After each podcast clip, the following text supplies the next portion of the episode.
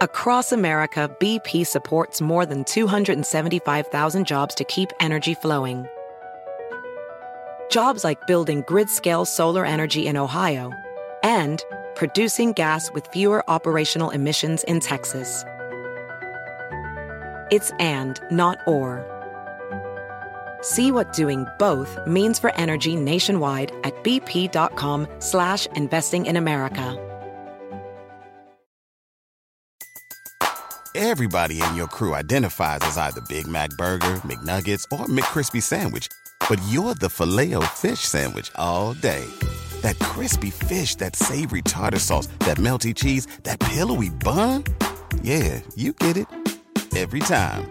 And if you love the filet of fish, right now you can catch two of the classics you love for just $6. Limited time only. Price and participation may vary. Cannot be combined with any other offer. Single item at regular price. Ba da ba ba ba.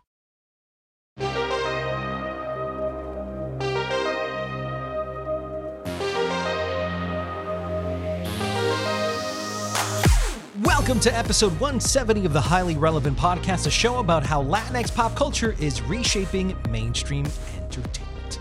Happy 2022 to all of you. My name is Jack Rico, your host, and we open the new year with my first guest, actress Justina Machado. You know her from the Emmy Award winning comedy reboot of One Day at a Time from legendary producer Norman Lear and several other TV shows and films that I'm sure you've seen. Our conversation today covered several interesting subjects, such as Latino representation in the animation industry, voice acting, why Hispanic animated films succeed and real life Latino content doesn't, and why she stopped using the term Hispanic to describe herself. But before I talk to Justina Machado, it's time I give you my weekly recap of the top Latinx pop culture headlines in a segment I like to call Jacked In. Let's begin with the top movie, TV, music news of the week. Broadway's bringing a Latino black Orpheus to its stages with direction and choreography by Colombian Sergio Trujillo, a book by Pulitzer Prize winner Dominican Nilo Cruz, and music by Brazilian icon Sergio Mendes. A female Zorro drama from Robert Rodriguez is in the works at the CW. Aubrey Plaza joins the cast of White Lotus Season 2 on HBO Max. Cate Blanchett to star in Pedro Almodovar's first English language film. William Levy to lead the new dramatic series Montecristo from Pantaya. Emeraude 2 Rubio will executive produce and star in The Redo, a romantic comedy. Anna Villafaña joins Vince Vaughn on Apple TV Plus's Bad Monkey series. The Super Bowl halftime will be headlined by hip hop legends Dr. Dre, Snoop Dogg, Mary J. Blige, Eminem, and Kendrick Lamar. Critics' Choice Awards will air Sunday, March 13th on the CW Network and TBS, and the Oscars will have a new host this year. And in tech and social media news, Microsoft has bought Activision. WhatsApp may soon let you transfer your chats from Android to iOS. Instagram's testing a feature that lets lets creators charge subscription fees. TikTok to integrate stories with its main For You video feed. Twitter users can now add verified NFTs as profile photos. Spotify, still number one in music service, but its market share is declining. Netflix's stock plunged 18% because no one is subscribing to them anymore. And Tesla's next gen batteries will reportedly be mass produced by Panasonic in 2023.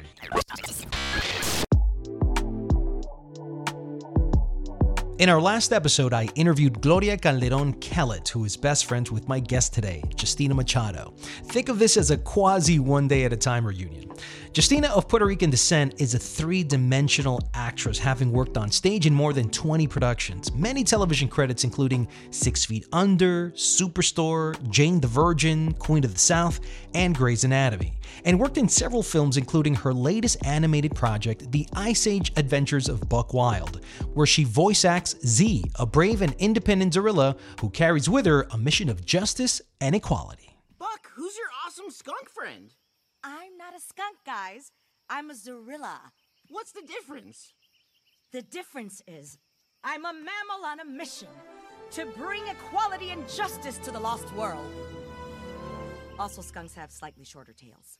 She's totally a skunk. A skunk with a secret identity.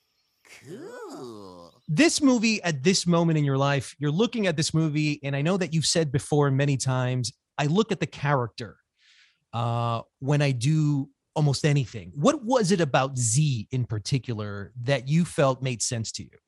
Uh, I love the fact that she was a leader and she was uh, adventurous and courageous and vulnerable and strong and in charge and in control. and you know uh, she did it all with warmth and uh, humor and a lot of heart.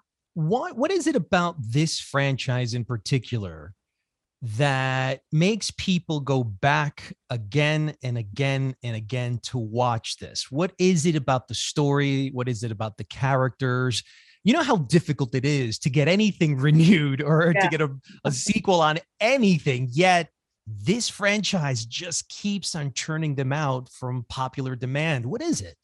Well, I think that the messages and the theme, the themes of the movie are are just ageless, timeless, and uh, universal. You know, the theme of family, of chosen family, of respect, of finding your herd, community, justice, equality, courage, uh, all of those themes are are people that's what resonates with us today tomorrow yesterday and um especially the the the part of like you know feeling like you might be the only one and mm. then you mm. find somebody that that that is different like you but wants the same things that you do uh the feeling of of you don't need a superpower. Mm-hmm. you just mm-hmm. need courage and and heart.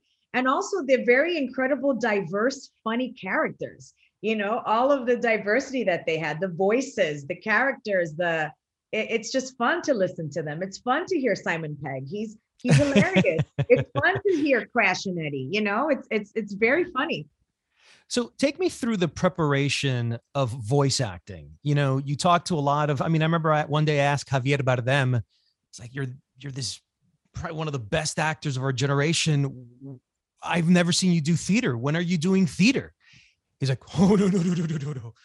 I'm afraid of the theater. I'm afraid of the theater. Those are real actors, he said, right?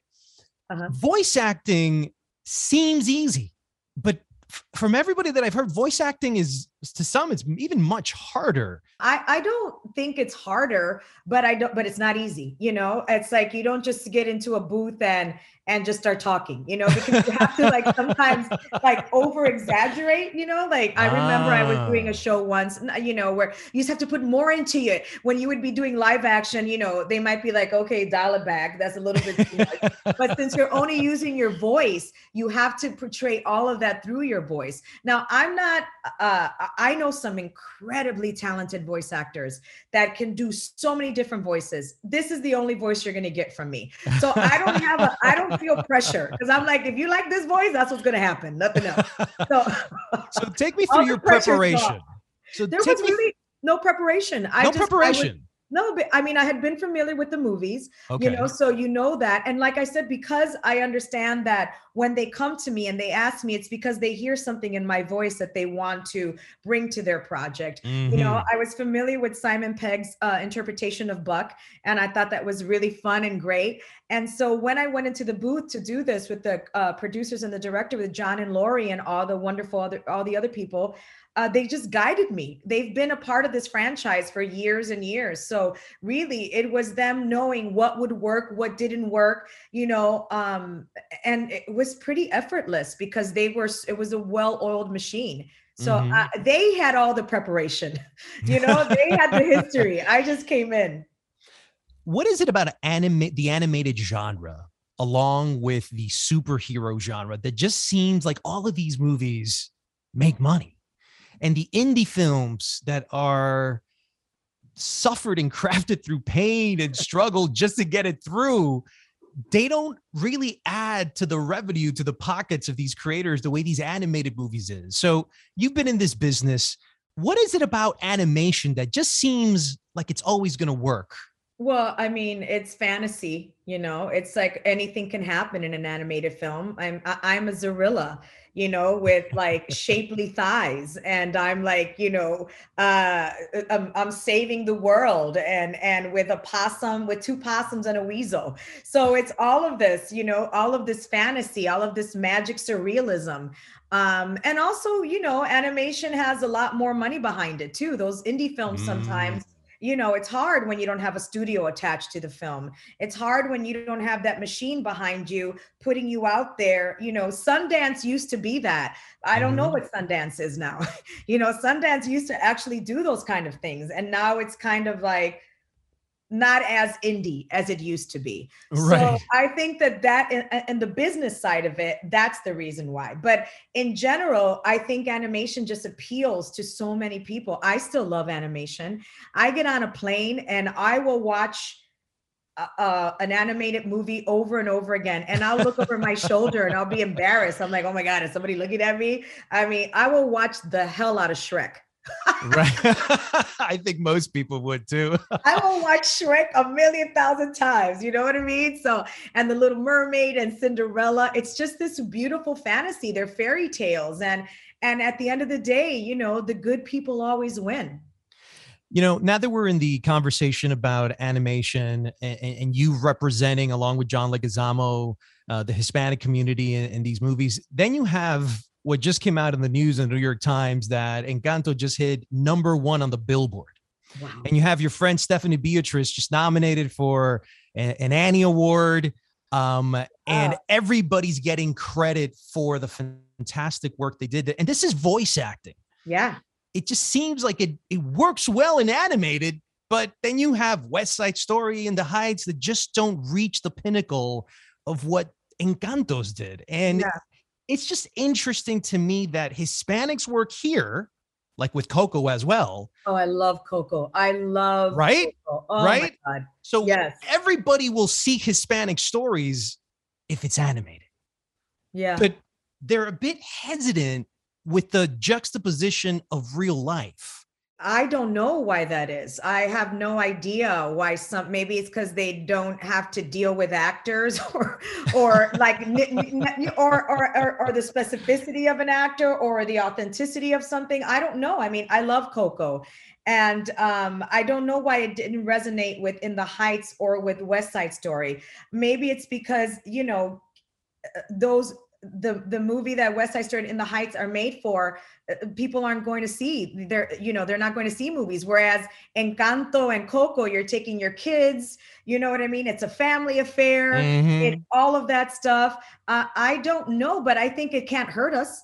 I definitely think that if it's happening there, then it's gonna it's gonna you know come on this side too. We're, we're going to feel a little bit of it here. I never even thought about that. You're the you're, this is the first time I've even ever thought that Encanto and Coco did so well, and it doesn't translate. Um, and and I think I can go back to maybe it's because it's it's magic realism you know there's just a lot of magic you know and it's like it's not so real and maybe they don't want to see real right now mm. you know right mm. now i hear so many uh, from so many people i don't want to see that that's too depressing i don't want to because of what's going yeah. on in the world they want happy stories you know so maybe that's the reason i absolutely loved west side story i yeah, saw it twice and I yeah. think the authenticity was incredible. Um, you know, I'm Puerto Rican, so mm-hmm. I was like, every part of that was exactly right. I never felt like, oh, this is not, they're not representing us at all. This is a stereotype. I thought that it was flawless. And so I, I so I don't know, maybe that's a story too, because it's um it's uh what do you call that when it's a timepiece, you know what I right. mean? So maybe mm-hmm. you know people they they rather go see Narcos, which is so you know, but am so I right? right? You, you know? are so They're right. like, yeah, Narcos, but then it's like West Side Story, like, damn, that's old time. What the hell is that? You know, so I don't know.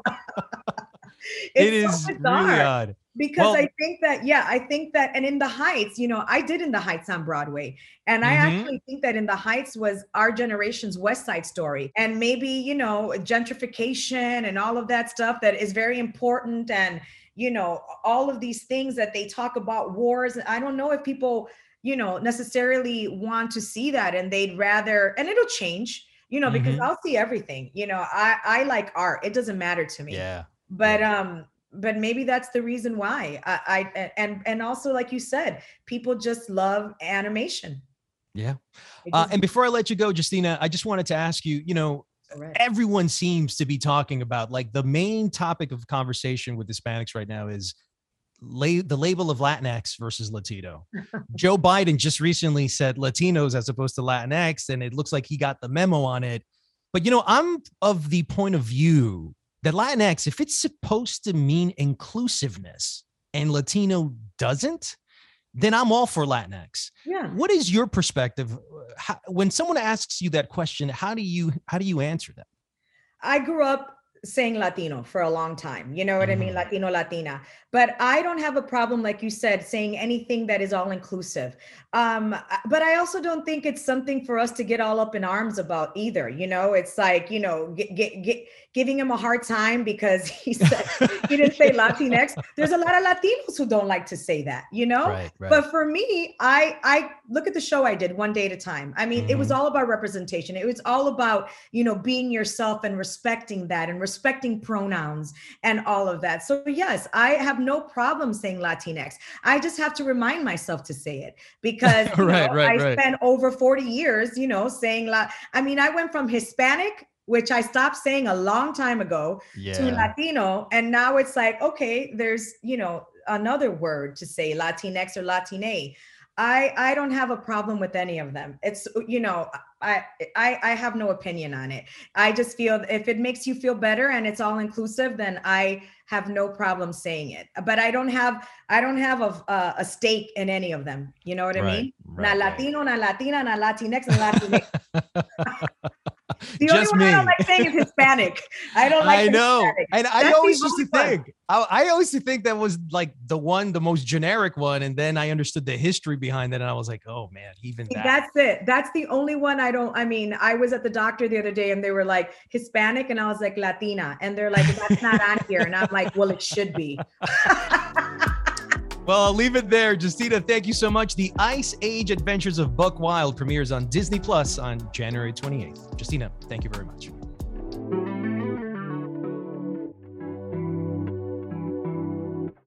And just before I wrap up here, three Latin tracks you might want to add to your playlist this weekend. Santo, sálvame, que tú me tienes perreando, prueba,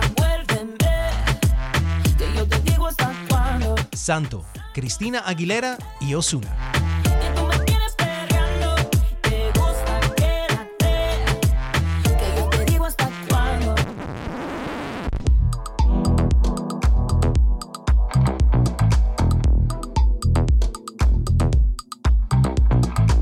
Melancolía, Cínego y Ácido Pantera.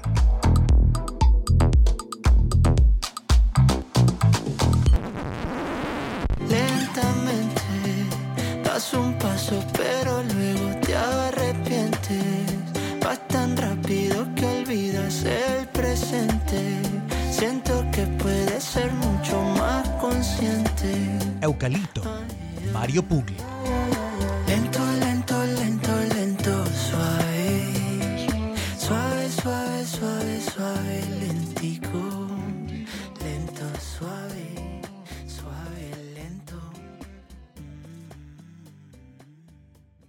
And that's it for episode 170 of the Highly Relevant Podcast. I'd like to thank Justina Machado for joining me on the show. And if you like this episode, please share with your friends and have them subscribe and leave a review. Your help is valuable in helping us reach many more listeners. If you'd like to get in touch with me, reach out to me on Twitter, Instagram, or YouTube. I'm Jack Rico. See you next week on another episode of Highly Relevant.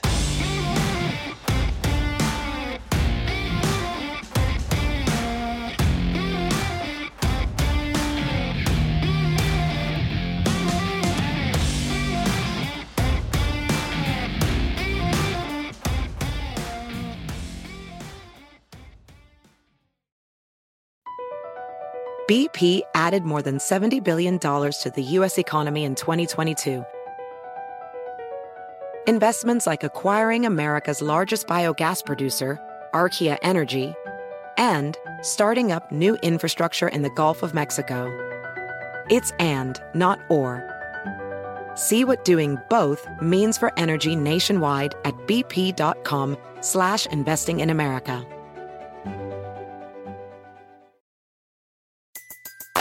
Everybody in your crew identifies as either Big Mac Burger, McNuggets, or McCrispy Sandwich, but you're the filet fish Sandwich all day. That crispy fish, that savory tartar sauce, that melty cheese, that pillowy bun. Yeah, you get it every time. And if you love the filet of fish, right now you can catch two of the classics you love for just $6. Limited time only. Price and participation may vary. Cannot be combined with any other offer. Single item at regular price. Ba da ba ba ba.